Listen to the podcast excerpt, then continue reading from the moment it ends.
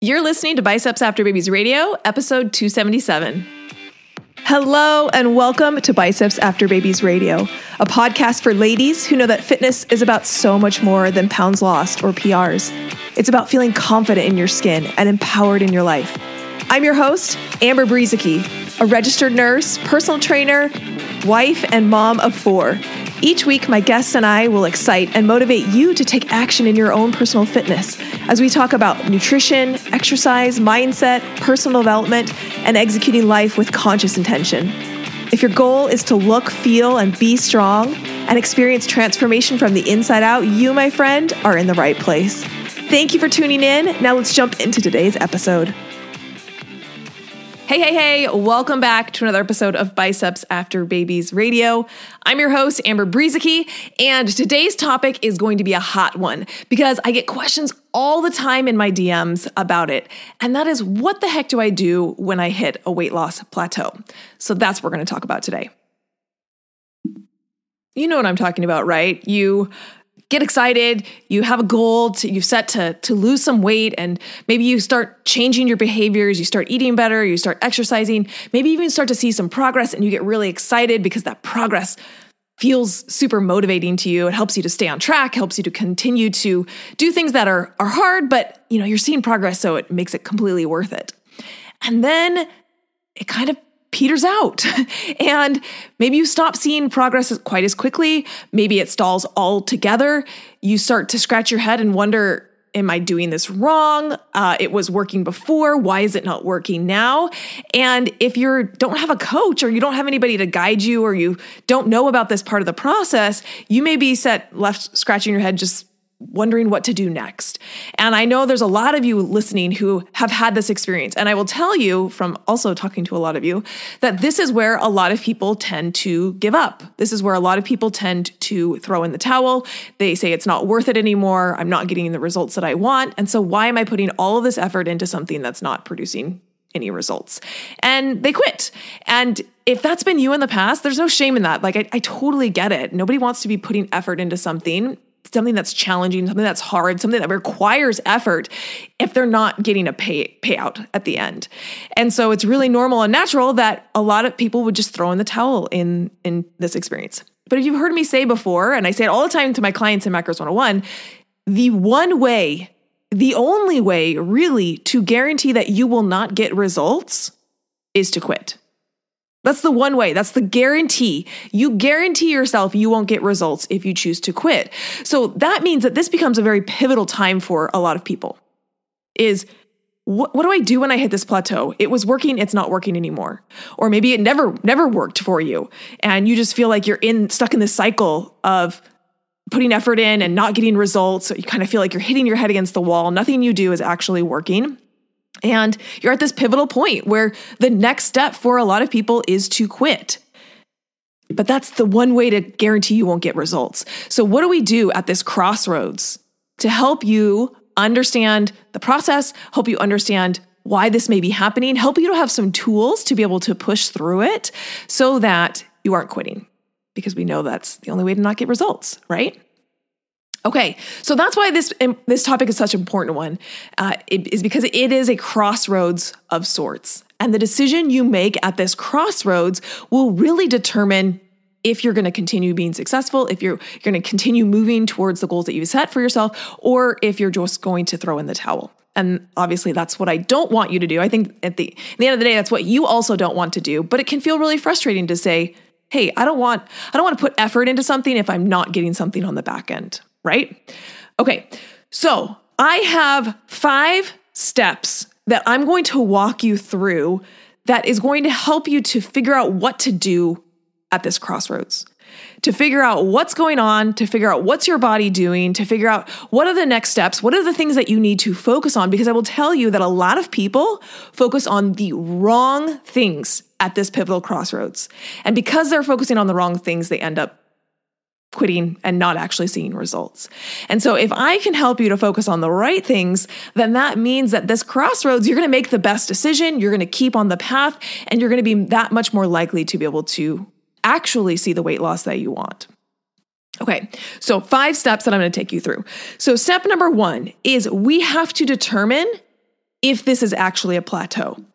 I can't tell you the number of times that I've worked with my Macros 101 clients and they come to me super frustrated, super discouraged because they aren't seeing the results that they want. Again, they feel like they're putting in a lot of effort, they're not getting results out on the back end and they're frustrated and they're they're confused and saying, "Hey, I'm at a plateau, what do I do next?" And as a coach, I always always back up and and come with the question of, okay, first let's determine is this actually a plateau? Because what I see a lot is people um, creating a definition or thinking that they're in a plateau when they really aren't actually in a plateau. And instead, they're just not looking at the data and interpreting it correctly. So, a lot of the things I'm teaching inside of Macros 101, and if you've ever taken my free challenge, you've heard me talk about the identity of the macro scientist. And what's really important about understanding uh, how to look at this process like a scientist is that a scientist is always gathering lots of data and then it is taking uh, an accumulation of that data and figuring out what that data is trying to communicate, what that data is trying to represent. That, that's what that's what a scientist does. And a lot of people, when they're in their health and fitness journey, they do not think like scientists. and instead, what they do is they take and zero in on one single data point and make that data point the determination of whether we are seeing progress or whether we aren't. And I bet you can take a guess, if you listen to any podcast episodes before this one, of what that singular data point is for most women. It's the scale. It's it's their weight. So what a lot of women are doing is they are looking at the scale and they are noticing that the scale is not going down. Or maybe the scale is going up, or maybe the scale is not going down fast enough. And they are looking at this single data point and making a determination of saying, hey, the scale's not going down. That means that I'm in a plateau. That means that this is not working. That means that I'm not making progress towards my goals. And again, what do we have? If we're not making progress, we feel like we're putting in effort. We don't like that. We end up quitting. And so the first thing that I'm helping clients do is to figure out, hey, and or to realize, I should say, hey, we need to be looking at way more than one data point because your scale weight is not a not a one to one relationship with the amount of fat you have on your body. So when the scale goes down a pound, that does not mean inherently that you have lost a pound of fat. And when the scale goes up a pound, that does not inherently mean that you have gained a pound of, of fat. But for a lot of women, that's how we view the scale. And that's why so many of us have developed terrible relationships with the scale because we are asking it to tell us something that it cannot tell us. It cannot tell us how much fat you have on your body. It cannot tell us how much fat you've gained. It cannot tell us how much fat you have lost. It can tell you your weight. And your weight is comprised of so much more than just fat. So, a lot of us are walking around asking the scale to do something that it is unable to do, which is to tell us if we are losing fat which is what most people want when they say I want results. I want, you know, I want success. They want to lose fat. So this is a huge a huge problem for a lot of women and it's a reason that a lot of people throw in the towel way way too early because they're looking at a single data point. And one of the first things that I'm teaching my Macros 101 clients to do is to start to gather multiple data points so that we're able to broaden our, our understanding of what's going on with our body. We're not just collecting weight, but we're collecting multiple data points so that we can get a much better understanding of what's going on with our body. So that's the first thing we're looking at is is this actually a plateau? I know you've labeled it a plateau. I know you think that you aren't making progress. I know that you feel discouraged because you have an expectation of what this is supposed to look like versus what it's actually looking like. But that doesn't actually mean it's a plateau. It doesn't actually mean you're not making progress. It doesn't actually mean that there's anything wrong. I do this a lot. Um, people come to me with problems, and the first thing I'm doing as a coach is figuring out is this actually a problem? Are we labeling something a problem that isn't actually a problem? Because I see this a lot with people. They come to me with a problem, and I'm like, no, this actually isn't a problem. Like you're labeling it as, you're looking at it as something is wrong, but there's nothing wrong here. This is actually normal. This is actually natural. This is how the process goes. You just have never been on the process, so you don't know. It's kind of like going on a hike. And if you've ever been on a really difficult hike where, like, maybe there's a portion of the hike where you have to crawl over rocks. um, I'm thinking I, I hiked Mount Timpanogos in Utah, and like there's this really treacherous portion near the end where you like literally have to boulder over these rocks and climb over these rocks. Now, if you've ever done the Mount Timpanogos hike, you may get to that point and be like, oh my gosh, something's wrong. Where, where'd the trail go? There's no clearly defined trail. Like there's all, all these rocks. Something must be wrong. I must have taken a wrong turn. I'm not on the right path. But really, that that is that is the Mount Timpanogos hike. That is the path. That is the trail. You just didn't know that that was the trail because you haven't ever been on it. And I see this a lot with women declaring things as problems that aren't actually problems simply because they had an expectation that was created in their brain and not necessarily because that's exactly how the path is supposed to go. So we have to determine is this actually a plateau? And the best way to determine that is to not just look at the single data point, but to be pulling in multiple data points, to be looking at your measurements, to be looking at, um, yes, the scale weight. I think the scale weight does provide some, some information, to be looking at progress pictures, to be looking at um, non scale victories. A lot of times, uh, progress or transformation will happen internally first before it is experienced externally. So sometimes we poo poo non scale victories as not as like not as important. But in reality, those non scale victories, some of those internal transformations are what in the long run will create the external transformation. So, what do I mean? I mean, let's pretend you're going to a party and in the past that would have really stressed you out. You would have worried a lot about food. You would have been in your head all day long. You would have been really you know stressed about it and not present at the party. And this time you went to the party and you were much more present. There was no stress associated with it. You made intentional choices and you ended the party you know feeling good about what you had done that may seem like not that big of a deal and i think a lot of women tend to poo-poo that those types of transformation but that's what we would call a non-scale victory. It's a victory. It's showing that you're making progress. It's showing that you're creating a transformation uh, that is just not physical yet. It's non-scale. It may not be as measurable as inches lost but that doesn't make it any less valuable or any less in, indi- indicative that you are on the right path. Okay, so looking at pulling in all of these data points gives us a much richer and clearer picture of what's actually going on with your body. And we need all of those data points to look at them and to be able to make a really good analysis of what's going on with your body. Again, this is this concept of becoming a macro scientist that I teach clients inside of Macros 101. I'm teaching them how to gather the data. I'm teaching them how to make really solid interpretations of what that data is communicating. And then from that the interpretation, being able to make adjustments to your macros over time so that you can zero in on what's going to be most effective and enjoyable for you and your unique situation and your unique body. Okay, so what do I term a plateau? A plateau is two weeks. This is my definition. This is what I use with my clients. It's two weeks of consistency. And this is a piece that we're going to talk about in just a second of consistency where your body and your data points are not changing over that period of time. Now, let me highlight something that I see as a real problem a lot of times when people are looking at their data points. This will happen a lot uh, when I'm working with clients, and that is understanding the difference between uh, data and facts, and then the inter- interpretation or analysis of those facts. Okay. This is a really important point to understand. A lot of times when people come to me and they're asking for coaching, what they are giving me is an interpretation of facts. They've taken some facts and they've created an interpretation, and all that they're giving to me is an interpretation of those facts. So let me give you an example. Someone comes to me and says, Amber, I'm so frustrated. I'm so discouraged. It's not working. I'm not losing any weight. Can you help me? And I say, Yes, of course I can help you. It's my jam. This is what I help you do. But I notice that you're giving me interpretation, right? It's not working. I'm not seeing results. Those are all interpretations, they are not data points. Okay. So there, there always will have to be a leap from the actual data, which is something that we can universally agree on. That's like unchanging, right? A, fact is a fact is a fact.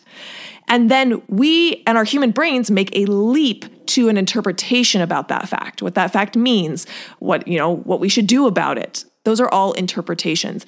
So being able to separate out fact from interpretation is a really important part of this process.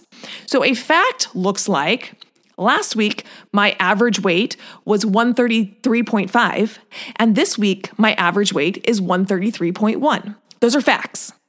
They're indisputable. Like that that was my average weight last week. This is my average weight this week. There's nothing to dispute about that. That's a fact.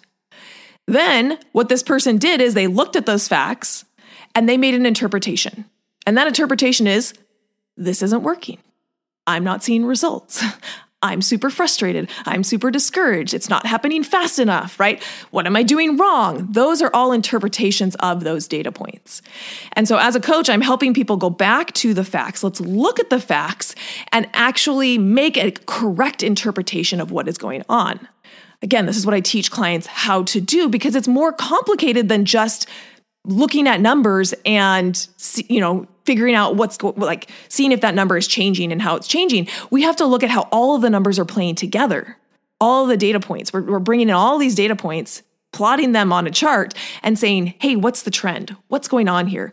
What's the interpretation? And a lot of people i will say this this leap between what the data says and their interpretation is is where a lot of people go wrong and so it's always funny to me when I start talking with clients and I say, okay, I totally get it that you're frustrated, you're not seeing results, but let's go back to the data. Will you give me the actual data points? Like, give me your actual measurements. Give me your actual weight. Give me, like, let's look at progress pictures. Let's look at the actual data points. And what I will find a lot of times is that people are making inaccurate conclusions about those data points. They're saying nothing's, it's not working. It's, you know, I'm not, I'm not losing, I'm not losing fat. And I look at their data points and their data points, they're, they're just interpreting them incorrectly, is, is really what it comes down to. And when I can help them to see that and I can help them to interpret them more accurately, the conclusion is different. It's like, oh, this actually is working. I just was interpreting those data points incorrectly. So that's a big, big part of this process is yes, you have to be gathering data, but you also have to be interpreting that data accurately. And I will say, having a third party people to help you interpret that data, like an unbiased third party, can be really helpful, especially with progress pictures. I find this a lot with clients have a really most of us have a really hard time seeing the changes that are happening inside of us. Our brain is not very good at seeing the changes, even even like physically when we look at two comparison photos. We just it's just like a bias that we all have about ourselves. And yet we can look at a picture of our friend and immediately notice changes, even if they're subtle. We can see those changes. And yet, for some reason, when we look at progress pictures of our own body, it can be so hard. So, I really do encourage you to have, especially when it comes to progress pictures, we can be a little bit more mm, data conscious or accurate in our assessment when it's more like um, data points, like numbers. But I especially see with progress pictures that we we're our own worst critics. We have a really hard time oftentimes seeing changes in progress pictures. And so it can be helpful to have an unbiased third party, whether it's a coach or a friend or a sister or somebody who can take a look and actually see if something's going on. So, anyway, that was kind of a little side tangent. So, to wrap up this this first point, we have to determine if it's a plateau or not. Is it actually a problem? Are you just labeling it a problem? You think it's a problem, but it's not actually a problem? That happens a ton, way more than you would think. Um, so that's number one. Now, number two is is something I said I wanted to circle back around to, and that was this idea of consistency. Remember, I said my definition of a plateau is two weeks of consistency without seeing the changes, without moving in the right direction, right? Seeing the trend move in the right direction. And this consistency piece is a huge one. So people will say things to me like, I've been counting macros for two weeks and nothing's happening. My body isn't changing at all. And, you know, what do I do? And when we really go and dive into it together and we start to look at, yeah, maybe you've been counting macros for the last two weeks, but that doesn't mean you've been consistent in your macronutrient intake for the last two weeks. And what I see a lot of times is people who have all these like peaks and valleys. Um, very often it's like Monday through Thursday is you're hitting your numbers and you're doing really good at getting your protein in. And then we hit the weekend and then it's like, ooh, we have a couple days with a lot higher caloric intake and maybe you're not hitting your protein. And and so that inconsistency is a big thing that a lot of people deal with, which is one of the why one of the things that I'm focusing on first with my clients is how can we get you to develop some sort of consistency? And I do not want you to confuse consistency with perfection Consistency and perfection are not the same thing. That's why we have two different words. They mean different things. Consistency is much more about are you doing a similar thing day to day? Perfection is like, are you doing the exact same thing every single day without fail, without any deviation? And, and that's just not realistic. You do not need to be perfect. There, in fact, um, I, I love uh, we have a head coach named Melissa Porter who's been with me for like four years and um, manages all of our coaches. And I remember she lost 55 pounds. We have a couple of episodes with her if you want to go back and listen to them. They're episodes 35 and 124. So she lost 55 pounds, has a, had an amazing transformation, has been able to keep that weight off for four years. And I remember when I was talking to her about this process, she she said to me, Amber, those like first six months when she lost a majority of the weight, she's like, I didn't hit my macros once. Like, I never zeroed out my macros. I never got zeros across the board. Never. And she lost 55 pounds. And so I think it's just such a great example of uh, perfection is not required. Please. I know that macro counting tends to attract sometimes type A personalities, but please, perfection is not required. But something that is really important is consistency. Consistency is important because if you think about your body like a machine, and I kind of think about it like a, like a computing machine where things go into our body and then results pop out and something happens in the middle. It's almost like an equation. You know, you put something into the equation and then the equation pops out something. And what's really important is if you're wanting to look at here's what the thing popped out and I want to figure out the relationship between the results and the input. And I want to de- develop a relationship between those. The best way to help you to develop a relationship is to have some sort of consistency with the input. Because if you can consistently input something and consistently see an output of something, you can create a relationship and say, this input is causing this output. If, however, you're changing the input every single day and it's always different, and there's no consistency week to week, and there's no consistency with your workouts or your um, eating or the calories you're consuming or your your protein or any of these things there's no consistency with it you can't look at the results and say that these this input caused these results because there's way too many variables and so the more, again, this comes back to that macro scientist viewpoint, is like the more we can limit the number of variables, the more we can have as much consistency as possible, the more accurate we're going to be in our assessments of the results. And once we're accurate with the assessment of the results, then we can make really you know smart judgments and adjustments to what we're putting into our body. Okay? So the process that I'm teaching clients is how do we gather really good data from our bodies? And then next, once we have that data, how do we make really informed interpretations of that data? What is this data telling me? How can I interpret it? And then once we have a really good interpretation, then we can ask ourselves the question okay, from this information, what adjustments need to be made? How do I need to tweak things? To be able to move me towards the results that I want. And then once we make those tweaks, we go back to the top of the cycle and we say, okay, cool, let's gather some more data. Let's make some more interpretations. And then let's make some more adjustments. And that is the process by which you're going to get to a point where you have the macros that are right for your body, that are right for the goals that you have set for yourself. And that's that sweet spot that everybody wants to be able to find to where they can see the results that they want to see while also enjoying the process. It's built specifically customized to you and your body and your lifestyle and your goals. Okay, so the first two steps are one, we got to determine if it's a plateau or not. Two, we have to evaluate am I being consistent? If not, that's where you need to focus your, your time and attention is figuring out what's preventing that consistency from occurring. And I will say a lot of times what it is is self-sabotaging behaviors. And that I coach a ton on that inside of Macros 101. That's probably the biggest thing that we start to coach we coach on with our clients is self-sabotaging behaviors. Because a lot of times what's preventing you from the consistency is self-sabotage and we got to figure out what the root of that self-sabotaging behavior is so that you can fix that. So you can have the consistency you need in order to get really good data and be able to interpret that data. Okay, so let's pretend that you you have determined yes this is actually a plateau. We've given it the proper amount of time. We've gathered the right amount of data. We've interpreted that data accurately. Yes we have been consistent so we can really you know say that that that what we've been doing is causing the results that we want and we're not seeing the results. We're not moving in that right direction. Okay great. Now what amber? Now what do i do? So this is where uh, there's really two roads and i'm going to talk about both of both of the roads. For the general um, average population who hasn't been dieting for a long time. This is the first time they're going into a deficit, and you know maybe they've been it's been working for a while and they've been seeing progress, but then they hit this plateau. What do you do? The answer is we work on increasing the caloric deficit.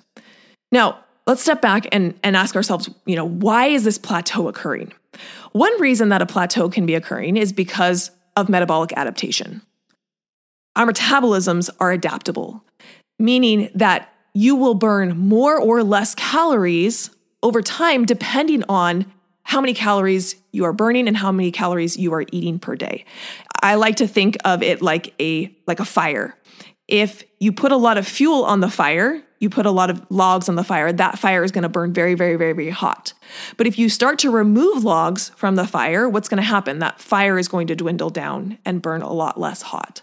The same thing happens with our bodies. If we feed our body more food, our metabolism is higher. Our body actually burns more food. And over time, if we feed our body less and less and less food, our metabolism adapts downward because our metabolism's job is to keep us alive. That's the biggest thing. Our body, we are living human beings. We want to stay alive. And so if over time our body sees, hey, you're you're consuming less calories, and you're burning all of these calories per day, that's not sustainable in the long run. That's gonna, you're gonna die if we keep doing that. So, what your body does, because it's really smart, is it actually slows down your metabolism. So, what happens, and I'm just gonna use random numbers just to kind of illustrate the point. Um, you know, let's pretend that your metabolism is you're burning 2,000 calories a day. You're eating 2000 calories, you're burning 2000 calories. You decide, "Hey, I'm going to I'm going to go on a diet and I'm going to eat 1100 calories."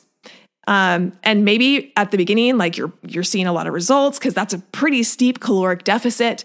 You're seeing fat loss, um, but the longer that you do this, it starts slowing down. The fat loss starts slowing down until eventually you get to this point, and I see so many women at this point scratching their head saying, "I'm only eating a thousand calories.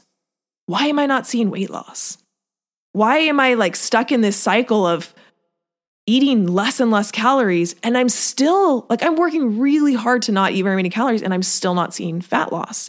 I have clients coming to me eating like 500 calories a day and they're like scratching their head not understanding why they're not seeing fat loss.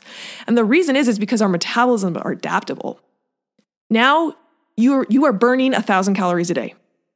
Your body has it's smart, it's figured it out. You're only eating a thousand calories a day. We're only going to burn a thousand calories a day. So your metabolism actually has slowed down to meet the amount of food that you're that you're intaking. Now, this doesn't happen immediately. I like I don't want to scare people thinking like the moment that you start eating less, um, this met- metabolic adaptation happens. That's why we can create a caloric deficit. If this was like instantaneous, you wouldn't be able to create a caloric deficit. But it is something to be mindful of, especially for the ladies listening to this who have been dieting for a long time. I work with a lot of clients who they've been dieting for months, if not years, if not like 40 years. I have a really good podcast episode, episode 114, where I interview a client. Her name is Leslie. And she jokes that she's like, I was under eating for like 40 years. I was trying to lose like these last five to eight pounds for like 40 years, you know? And it wasn't until she understood the concept of reverse dieting that she was able to get out of that really awful cycle of feeling like the only solution that I have is to eat less and less and less and less. Okay, so metabolic adaptation is a real phenomenon. Um, it's something that we have to be aware of, and I'm going to talk more about reversing um, in step number five. But for for people who aren't maybe in that like cycle of eating less and less, you haven't been dieting a ton, you're not someone who has always been on Weight Watchers or Jenny Craig or you know every diet known to man. Um, you're just someone who you were eating a lot and now you're eating less and maybe it was working for a while and now you've hit a plateau. Now, this is where we can say, okay, what can we do to increase your caloric deficit? Obviously, your body has adapted, your metabolism has adapted. And so, in order to continue to make progress, we have to create a caloric deficit. We aren't, we haven't created caloric deficit anymore because your body's adapted. So, what can we do to increase that caloric deficit? And inside Macros 101, I teach of three levers that we can pull. We can increase your caloric deficit by lowering your calories. We can increase your caloric deficit by increasing your cardio. Um, and we can lower your caloric, or we can increase your caloric deficit by increasing the amount of um, steps you're getting a day, or increase your, you know, total activity level. And those are three ways that we can start to increase that caloric deficit and hopefully coax the body into continuing to see results and continue to push forward and see the weight loss that we want. Okay. All right. So, number four is a really important one. And I kind of alluded to it at the very beginning of the podcast episode, but it is this challenge that our brain has with effort and results. So we get really frustrated and discouraged generally if we feel like we are trying really hard, we're putting a lot of effort into something, and the results that it's producing don't feel worth it. Right? We've all been there. You're working really hard, and it's just like what I'm getting out of this is not worth it. And we don't like that. Nobody likes that. Nobody likes to feel like, no one is like, oh, I love putting so much effort into something and getting nothing out of it. That's really fun. Nobody likes that. So it's really important that you are balancing the effort you're putting into something with the results that you are getting out of it. Now, to be fair, there often is a delay. So we have to we have to be realistic about that of understanding. There's often a, a delay in the the um, effort contributing to results. I love James Clear in his book Atomic Habits. He talks about uh, an ice cube and how there's potential like potential energy that gets put into the ice cube so if you sit an ice cube um, in in a room and the room is set at 29 degrees the ice cubes nothing's going to happen there's no results happening it's just like the ice cube sitting on the counter if you turn the uh, thermometer up to or the temperature in the room up to 30 degrees and you look at the ice cube nothing's happening. I did something, I turned it up a degree, but nothing's happening to the ice cube. So then you turn it up another degree to 31 degrees. Still nothing, right? It's like I'm putting this effort into this ice cube and nothing's happening. And then when you turn it from, well, I guess you, and then you turn it to 32, and then you turn it to 33, and then the ice cube starts to melt. So it is such a great, I love this analogy because it's such a great reminder that a lot of times we're putting effort and energy into something and it's like getting stored. It's like potential energy. And then there becomes this tipping point where all of that that effort that you've put in actually starts to make visible results. I talked about this when I talked about the non-scale victories, the internal change leading to the external change. And so it is important to realize that there is a delay. There's always a delay in putting effort into something and then getting a result out on the back end. Um, and so being realistic about that is, is definitely an important point. But at some point, we need to make sure that we aren't overexerting ourselves in terms of effort uh, based off the results that we're getting because nobody likes to do that long term. Um, it just isn't sustainable. So, something I'll do with my clients a lot is I will have them rate on a scale of zero to 10 how much effort they feel like they're putting into this process, and then rate on a scale of zero to 10 how much, how much um, results, results they're getting. And then we look at those two numbers and we compare them and we see how big the gap is between the effort and the results. Because what I found is the bigger that gap is, the harder it is going to be to maintain the harder it is going to be to keep going, the more discouraged someone tends to feel if they feel like I'm putting in a level 10 effort and I'm getting a level zero results. People aren't going to stick with that very long. So, what can we do? We can work to change both one or both sides of those equations, right? Because if we if we can bring those numbers closer together, it's less discouraging. We can do that in one of two ways. Well, three ways really. You can decrease the effort that you're putting in, make it easier on yourself. You know, not do the hard hard things like focus on the high yield changes that you can make. Um, that's going to bring the effort down, or at least the perceived effort. It's not going to feel so hard. Um, we can also uh, figure out what we can do to increase the results, right? This is where we get into uh, gathering data, interpreting it, and then making adjustments and changes to your macros so that we can see more results. I want you to see more results. And um, sometimes that takes tweaking and adjusting and, and figuring out what's going to be your sweet spot. But if we can help you to find your sweet spot, we can increase those results. And again, if we increase the results, even if the effort stays the same, there'll be less of a gap between the two and it will feel better to you. And then, you know, the third way we can do it is we can change both. If we can decrease the effort and increase the results, obviously that's going to close the gap as well. But I just introduced this as a concept for people who are feeling discouraged or like like things aren't happening, you know, in the ways that they want it to happen is look at the difference between if you give yourself a scale of 0 to 10 for effort and 0 to 10 for results, what is the gap between those two numbers and what is a way that you could decrease that gap so that you don't feel like there's such an imbalance between the effort and the results that you're getting? All right, and that brings us to number five, which I alluded to before, which is a reverse diet. Oftentimes, this is what needs to happen.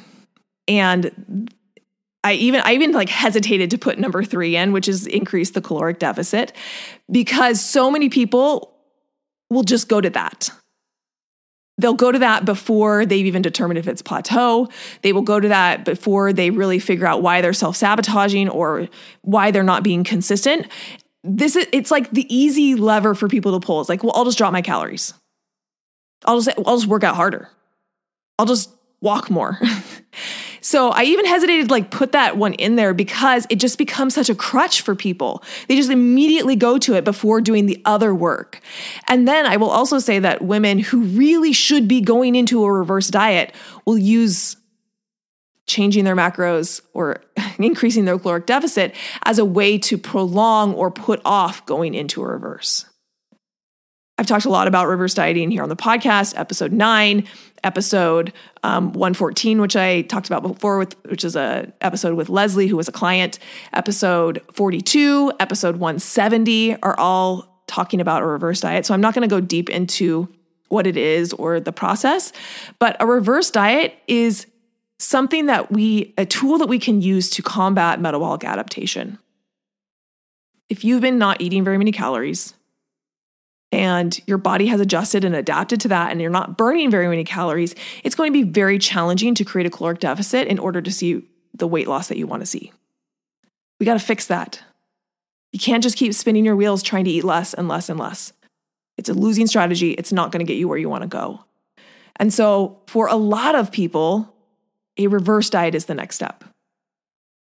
Actually, in eating more calories intentionally in a certain way. What I don't want you to do is just like YOLO and just eat as many calories as you want. That is just setting you up for a lot of fat gain. But a reverse diet is a process, it is a tool, it is a step by step you know process that you go through in order to improve your metabolism, to increase the number of calories that your body is burning, so that in the long run, you're going to be able to create a deficit. So sometimes when you've hit a plateau, it is a indication your body is telling you that you need to reverse, that it is time to reverse. Now, I want to add a caveat here because some people hearing this will say, "Oh, I don't have to reverse until I hit a plateau." No, no, no, no, no. Mm-mm. nope. That's not how it works. Okay. Oftentimes, uh, a reverse needs to be a part of the process, especially for women who, and I talk about this in episode 76, where I talk about the cycles of weight loss.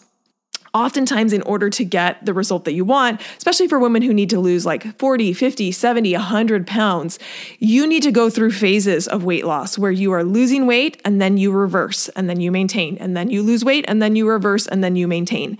Um, what I don't want you to do is think, oh, well, I have 100 pounds to lose, so I'm just going to keep going until I lose 100 pounds and then I'll reverse. No, no, no. That's backwards. The reverse is going to help you to lose the 100 pounds. So I don't want you to hear, oh, Amber said that I just keep going until I hit a plateau or until I hit my goal and then I'll reverse. One of the biggest mistakes that people make with reversing is not doing it soon enough is like putting it off way, way too long.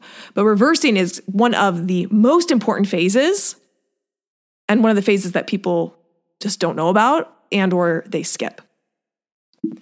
And if you don't know what I'm talking about when I say the phases of macro counting, I did a whole podcast episode on it, episode 266. It's called The Four Phases of Macro Counting Cutting, Reverse Dieting, um, ma- Maintaining, and Bulking.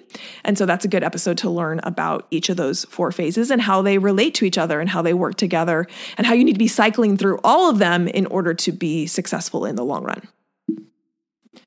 Okay, so for a lot of people, or at least some people who have hit a plateau, that is an indication that it's time to do a reverse diet. And I know a lot of people go into reverse diets kicking and screaming. I have to do a lot of coaching to help some people enter into a reverse diet, but I will tell you, majority of the women who do it once they get to the other side, they look back and they're like, that's the best thing I've ever done. It's the best thing I've ever done physically for myself.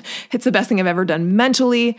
Um, it is challenging. A reverse diet is is not easy because you have a lot of programming. If you're like most women, you have a lot of programming that tells you that eating less is better. That's just what you've been raised. Like it's better to eat less. It is better to eat less calories. And you're really kicking against that as you go into a reverse because it's the exact opposite. The goal is actually to eat more. The goal is to increase the number of calories you're eating. That can be really challenging. But majority of the women on the other side of the reverse will look back and say, that is the best thing I've ever done. It was scary as all get out. It was hard. I was like, didn't really want to do it. Most people, a lot of people go into it kicking and screaming. Not everybody, but a lot of people do. But then they look back and they're so grateful that they did it. It is such a game changer in being able to um, work with your body, fuel your body, get your body into a really good place metabolically so that it's ready to go into a deficit. It's ready to create a caloric deficit and actually see the weight loss that you want. Okay, so let's go back through those five steps. Number one, you need to determine if it's actually a plateau or not. Number two, you need to ask, ask yourself, Am I being consistent with this? And if not, what's preventing that consistency and how can I address that? Again, this is often where coaching about uh, about self-sabotage and the root causes of self-sabotage can be incredibly vital. Number three, we can increase your caloric deficit. Remember, this isn't for everybody. I hesitate even like saying anything about it, but it can be a step to help break through a plateau, especially if you're someone who hasn't been dieting a ton in the past. Um, number four, we want to make sure we're balancing your effort and results. And then number five is a reverse diet. And that is a way to, in the long run, break, break out of this plateau and actually be able to continue losing um, down the road. It, it feels, can feel like you're taking a detour, um, but is it a detour that's actually going to get you where you want to go? The road that you're trying to go on is closed it is blocked, which is why you keep spinning your wheels. so we got to take a detour and it's going to get you around that that road blockage that you've been stuck at and ultimately be able to get you to where you want to go. So it's actually it feels slower, it's actually a faster way to go because you're actually going to make some progress and get around the blockage. Okay. So hopefully this has been helpful. Um, this is something that you can refer to back again if and when you hit a plateau during your cut. And I hope that it's been giving you some things to mull over and think about about how you can be proactive about uh, plateaus, how you can understand plateaus, and how you can realize that I don't think I mentioned this probably enough in the episode. Um, plateaus are somewhat normal. Again, I gave that analogy of hiking Mount Timpanogos and getting to the part where you're bouldering and thinking, oh my gosh, something's wrong. a lot of people think that when they hit plateaus, oh my gosh, something's wrong. it's not necessarily wrong. Like that is a normal part of the process. And breaking through a plateau has to do with consistency. It has to do with making sure that we're making the right adjustments to your macros if and when that happens, uh, so that you can continue to move forward. And and you know doing these phases in the right order right? Are you cutting when you really should be reversing? Have you spent enough time at maintenance? These are all questions that um, people aren't asking a lot of times before they go into a deficit. Okay. Hopefully that was helpful. If it was, will you take a moment and leave a rating review on iTunes or Spotify or whatever platform you're listening to this podcast on? This is a free podcast. I don't have ads to it. Um, I don't make a cent off of the podcast. It's just free content that I put out into the world. What I ask in return is really simple it's just to leave you a rating and review. So if you appreciate this podcast, if you appreciate the content, if you appreciate the the time and energy that is put into this, please leave a rating and review. It's it's really all I asked um, as you keep listening to the podcast. I love creating the content for you, but it is amazing as a content creator to get that feedback and to get those rating and reviews on the different platforms because it does help the podcast to continue to grow and to reach more people. So thanks in in advance for doing that. That wraps up this episode of Biceps After Babies Radio. I'm Amber. Now go out and be strong because remember, my friend, you can do anything. Hey, friend, have you heard the news? We have a Biceps After Babies Radio insider list. If you love Biceps After Babies Radio, you don't want to miss a thing, head to bicepsafterbabies.com forward slash insider to join the group. You'll be the first to know all things about the podcast, see some behind the scenes, and get special messages from yours truly. We want to make this a special community for those who are fans of the podcast. And last, did this episode particularly resonate with you? If so, will you please share it? Either send the link to someone who would find it valuable or take a screenshot and post it to your social media and tell your family and friends why they should listen. Make sure you tag me at Biceps After Babies so I can hear your feedback and give you a little love. And, you know, if you aren't already following me on Instagram or Facebook, that's the perfect time to hit that follow button. Thank you for being here and listening to Biceps After Babies Radio.